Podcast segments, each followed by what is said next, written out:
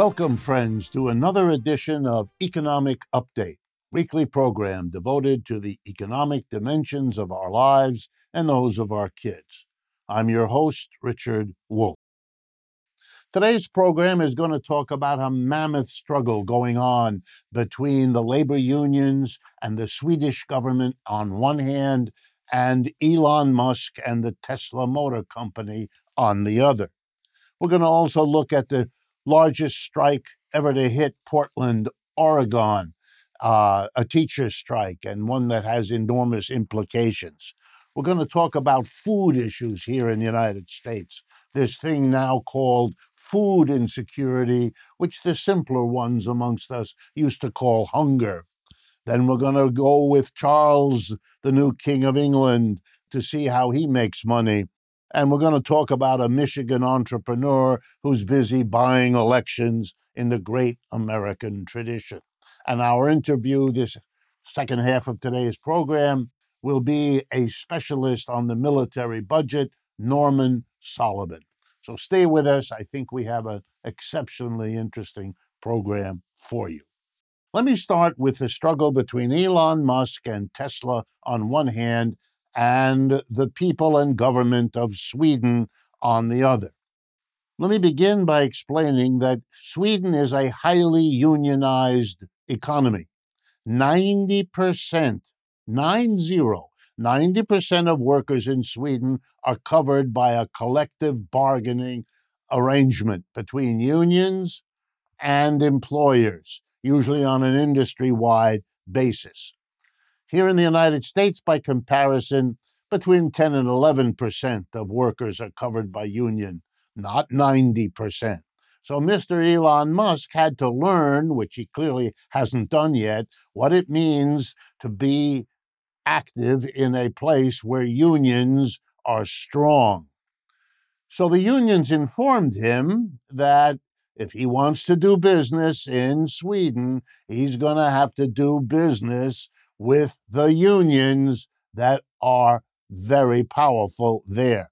Mr. Elon Musk has no interest in doing that and therefore demanded to give worse conditions, worse wages, and so on than were acceptable to the union, and they conducted a strike. Wow. It involved a strike. Mr. Elon Musk has been anti union and famously so all over the world. The strike began at the end of October and involved the union there, IF Metal, by name. Here's what's interesting neither side has given in. Mr. Musk, who can't understand what unions mean when they're powerful, refers to them as, I quote you now, insane. Just the kind of terminology that's going to make for good labor management relations, don't you know? And here's what's begun to happen other workers are noticing, first in Sweden. Mr. Musk is now confronted with the fact that government workers have decided they're not going to produce the license plates delivered to Tesla without which Tesla can't sell any cars in Sweden, and that's going to hurt his business. Moreover, now unions in Norway that produce components for the Tesla input of those components in Sweden, they're going on strike or at least refusing to produce those components anymore. And Mr. Musk is enraged and talking about and rumoring about there will be alternative places that the company can go. And why? Well, the production of most Teslas that are sold in Europe ha- happens in Berlin, Germany. So maybe he'll find providers of inputs elsewhere. But here's the problem, Mr. Musk. Elsewhere in Europe is also highly unionized. Germany, especially so. You move elsewhere, the union movement will move elsewhere too. You're not in the dominant position you are, say, in the United States anymore, Mr. Musk. The world is changing, and Mr. Musk and the folks like him are having to learn that they better change with it, or else their business is going to suffer big time. Quick other update there has now been, uh, the, literally as I go to press, a settlement, or at least a temporary settlement, of the strike, the largest in its history, at Portland, Oregon's public schools system, serving 45,000 students, involving 4,500 teachers.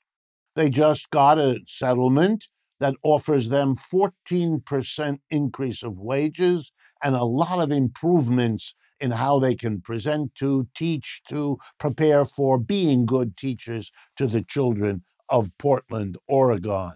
Now, that's a win, a powerful one, a significant one. But I want to caution you 14% in three years will about keep those teachers up to where the inflation is expected to be. Those teachers have suffered in recent years. That's why they struck.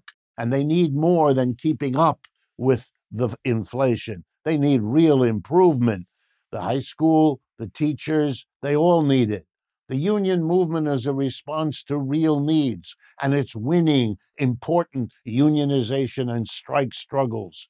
But those are a small part of what is necessary to offset the changes and the decline of capitalism in this country, which is becoming a bigger and bigger burden on workers. Good job, teachers in Portland, but more struggles lie ahead for all of us. I want to turn next to food in the United States, the food issue, the hunger in this country that now exists. And I want to do it for a particular reason. It's a way to correct the systematic miseducation that Pre- President Biden and his officials, and many Republicans too, are talking about the so called great economy. And then these questions why don't people understand what the reality is? The problem is not the people. They understand it real well, as I'm about to show you. It's you, the politician, who is out of touch. And food shows it because food is everyday's necessity. Let's see how people in America are doing, and then we'll see whether the economy that they're doing it in should be called great as opposed to desperately in trouble. Here we go. U.S. families reporting food insecurity. That's not enough food to eat. In 2020, it was 13.5%. In 2021, it was 13.8%. And in 2022, it was 17%. That's more than one in six families in the United States report not having enough food. But now listen to these numbers 76% of households are shopping for more discounted food. They're buying food that is off price and you can imagine what the reasons for that are. 58% of households are shopping systematically at less expensive food retailers. You know, the big box stores where you can buy, if you buy enough, at a lower price. 42% are shopping for less food per week than they used to buy, and 17% of households, again, more than one in six, are eating more food that is past its prime, that date printed on the food. Wow. This is in a country that still wants to think of itself as among the richest in the world. People who act out on their food behavior in this way are not living in a great economy. King Charles of England rakes in $75 million a year off of a leftover of feudalism. Turns out, in the old Duchy of Lancaster in northwest England, the unclaimed assets of dead people who live there are funneled to the king, who uses the money to maintain his properties, which the kingdom rents out to the public and makes a lot of money off of. Wow. The assets of dead people go to the richest people in England. What kind of notion of justice would you imagine that represents? And then my last update is one that is simple to state, but tells you so much about the United States. An entrepreneur, that's how he was, or she was, identified in the press as far as I could see. A Michigan entrepreneur offered a Democratic senatorial candidate in that state by name of Hill Harper $20 million if he would drop out of the state Senate race and run against Rashid Tlaib, a famous Palestinian of origin, American citizen serving in the U.S. Congress. Now, what's interesting about that is not the urgency of this millionaire or billionaire to get rid of a candidate that is unwanted by him. It's the understanding that here in America, that's how this is done. You get the candidate that the people with the money want you to get. They're, they understand the system.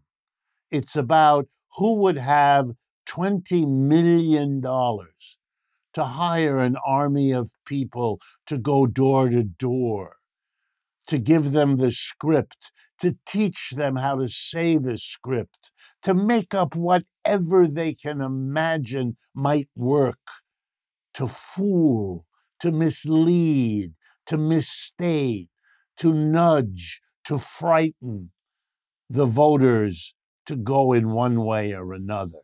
It's all about the money. So when you hear we have the best government money can buy, that's exactly what we have. We have a money grubbing political class. And you know, they've all learned the lesson. The lesson is if you offend the people with money, they'll spend their money getting rid of you. So even if you disagree with them, you better behave. You better worry lest they give their money to buy the alternative running against you in the next election. Wow. What a statement. And all of this is, get ready, legal. It's all legal. We've arranged the laws because the people who buy politicians get those politicians to write the laws that make it legal to buy the politician. Wow. When you have a system like that, with a tiny number of people possessing 20 million to give to a politician, and they do so, and they write the laws to make it all legal, you know what you have? You have a completely broken oligarchic system. That's not the kind you change anymore in the polite ways of politics. That's a system so far gone, it needs powerful, dare I say it, revolutionary change. We've come to the end of the first half of today's show. Please stay with us. We'll be right back with Norman Solomon on the military budget.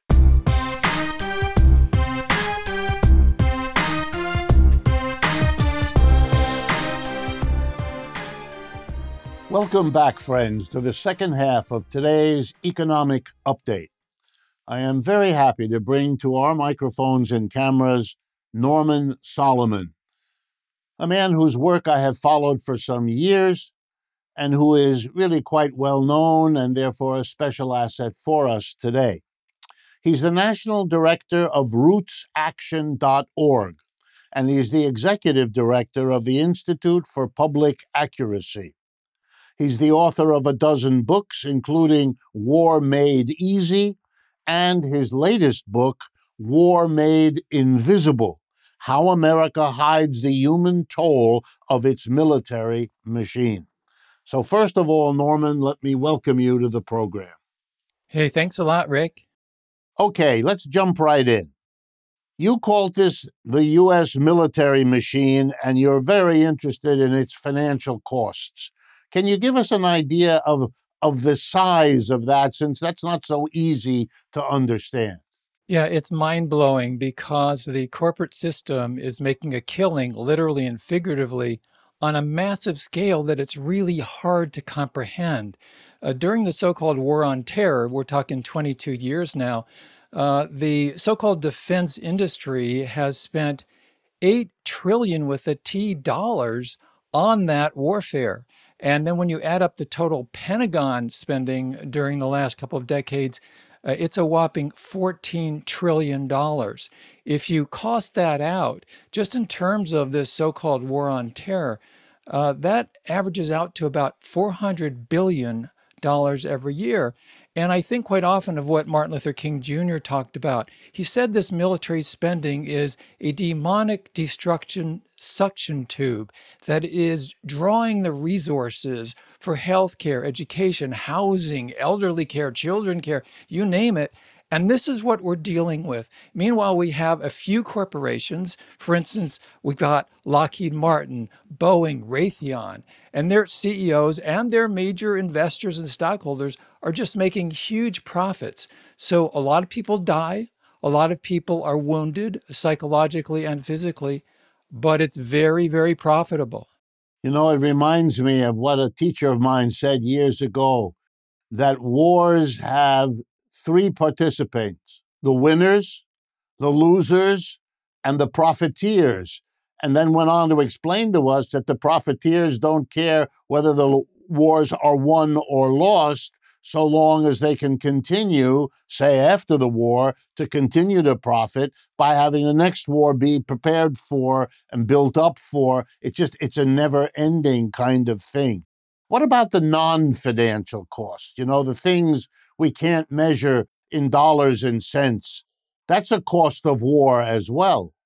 Uh, these are huge losses that are part of why uh, the book subtitle that I wrote deals with the hidden costs of war. These are the human costs environmental, people's lives, people's emotions, uh, people's well being, the way in which our own society is traumatized in ways that are so normal, we don't give them a second thought. I mean, you can look at it in terms of numbers, uh, the lives.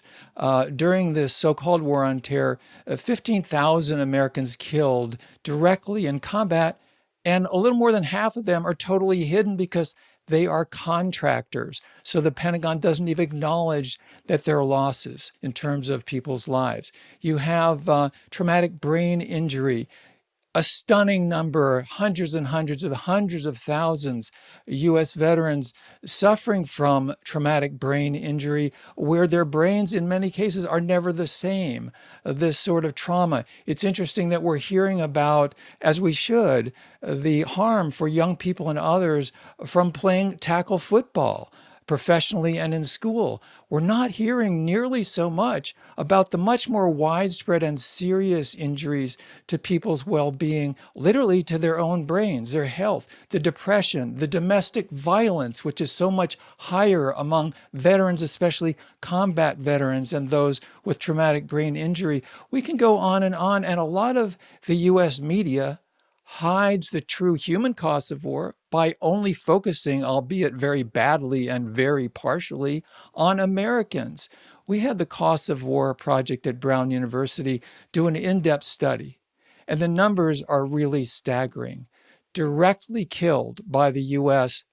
branded war on terror, close to 1 million people, about 950,000, directly killed.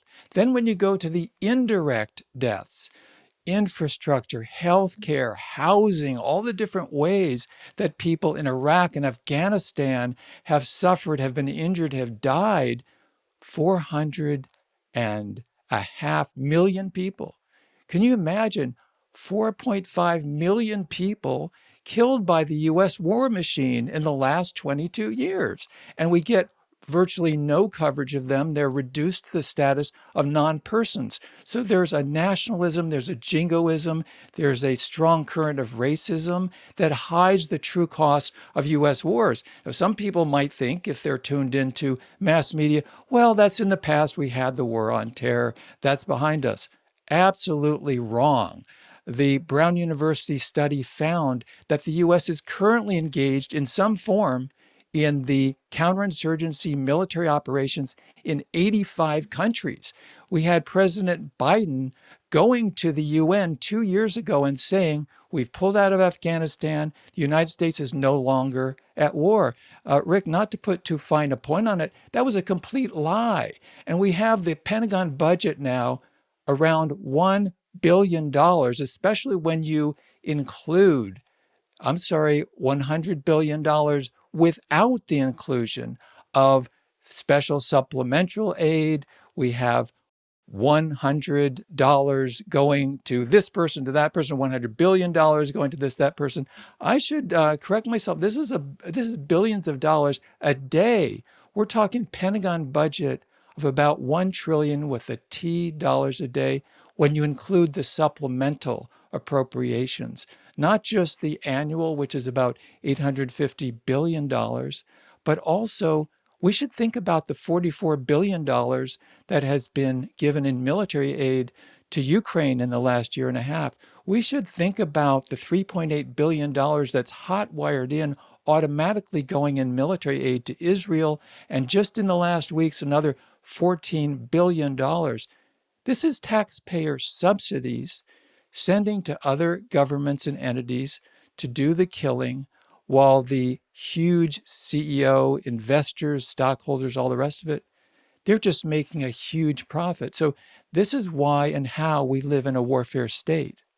You know, it reminds me, listening to you, of a, of a remark made by a foreign leader when asked, Why is it that people in your country and in so many countries around the world, quote unquote, hate the United States? And the answer that that leader gave was no one hates the United States.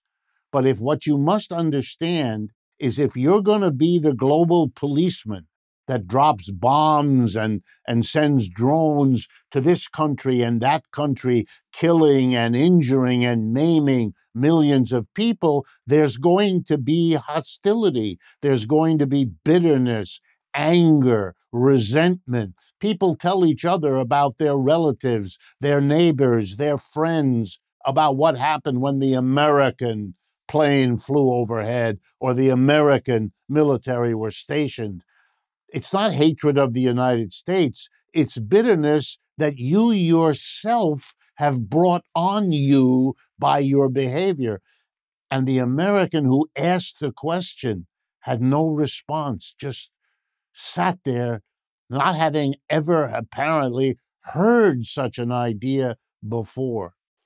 The rhetoric really doesn't go very far outside the United States because, let's face it, we are not convinced when somebody says, do as we say, not as we do. That's the message from Uncle Sam coming out of Washington. We make the rules, we break the rules. We tell people now that it's ho- so terrible, which it is, what Russia has done, slaughtering people after an illegal, immoral invasion of Ukraine. But we've got the same people in Washington who are condemning Russia who were gung ho for the Iraq invasion in 2003, where an estimated up to 1 million people were killed based on lies. And so this it's not even adequate to call it a double standard. This is a deadly rank hypocrisy that is central to U.S. foreign policy. It's really about might makes right. And here in the United States, those who want a different kind of country, a different kind of government, it's imperative to us that we challenge it, we expose it, we organize. Because if we leave it to the war makers, then a death culture will triumph. There used to be, and I believe it still exists, a famous table, and it may came, perhaps came out of Brown University's very well-known project of studying wars. Anyway, it listed the United States' known expenditure on military, and then the, the expenditures of the nine less countries, that is, ranking from the top, United States, the, to the, through the first 10. And the point made by the table was that the United States spends more on military than the next nine countries combined spend on the military. And the next nine included both Russia and China, and then the rest of them were allies of the United States. Does it continue to be as imbalanced as that, with the United States spending wildly more money? And if so, why do you think the American people accept such a situation? That's very much the case. Nine or 10 of the next countries spending as much as the United States. All those countries combined, many of them, as you mentioned, are allies.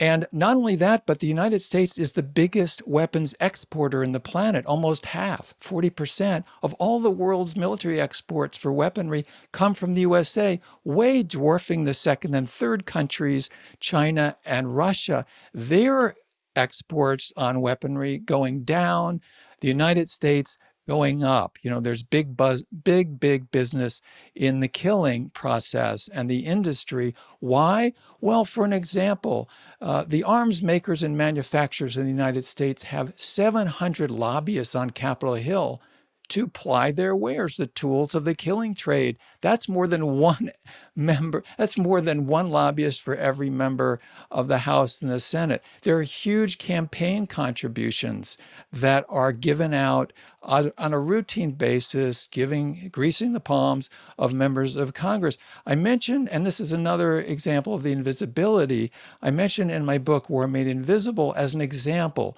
Adam Smith not the economist, a uh, Scottish economist, but Adam Smith, a member of Congress, a Democrat from the state of Washington, until just recently chair of the House Armed Services Committee in the last cycle of his reelection campaign, he received $400,000 from military contractors. And I do want to say, we shouldn't call them defense contractors. This has nothing to do with defense. The United States has 750 military bases overseas. It's not about defense. This is military. This is militarism. This is what Martin Luther King Jr. called the madness of militarism. So, in that example, you've got Congressman Smith. Uh, he went to Washington and he gets just in one campaign cycle 400,000. Well, of course, he greenlighted all this payola, all this money to the big military contractors like Raytheon, like Lock- Lockheed Martin, like Boeing, and that's the way the system works. I really think it's important for us to see and understand that these military wars are class war. It's class war on people of the United States. We're being ripped off in communities around the country. The public sector is being decimated for health care. Public libraries not even open very much. The universities, the schools being damaged and decimated in terms of lack of funding. This is class war on working people, on wannabe working people, on children, on the elderly, while the fat cats, the very, very rich, get very, very richer because of this militarism. Norman, I wish we had more time, but you've made the case very, very eloquently. I want to remind folks the latest title of the book, War Made Invisible. Go out and get it, and it'll be an expansion on the points Norman made today. And for all of you, as I say at the end of every program, I look forward to speaking with you again next week.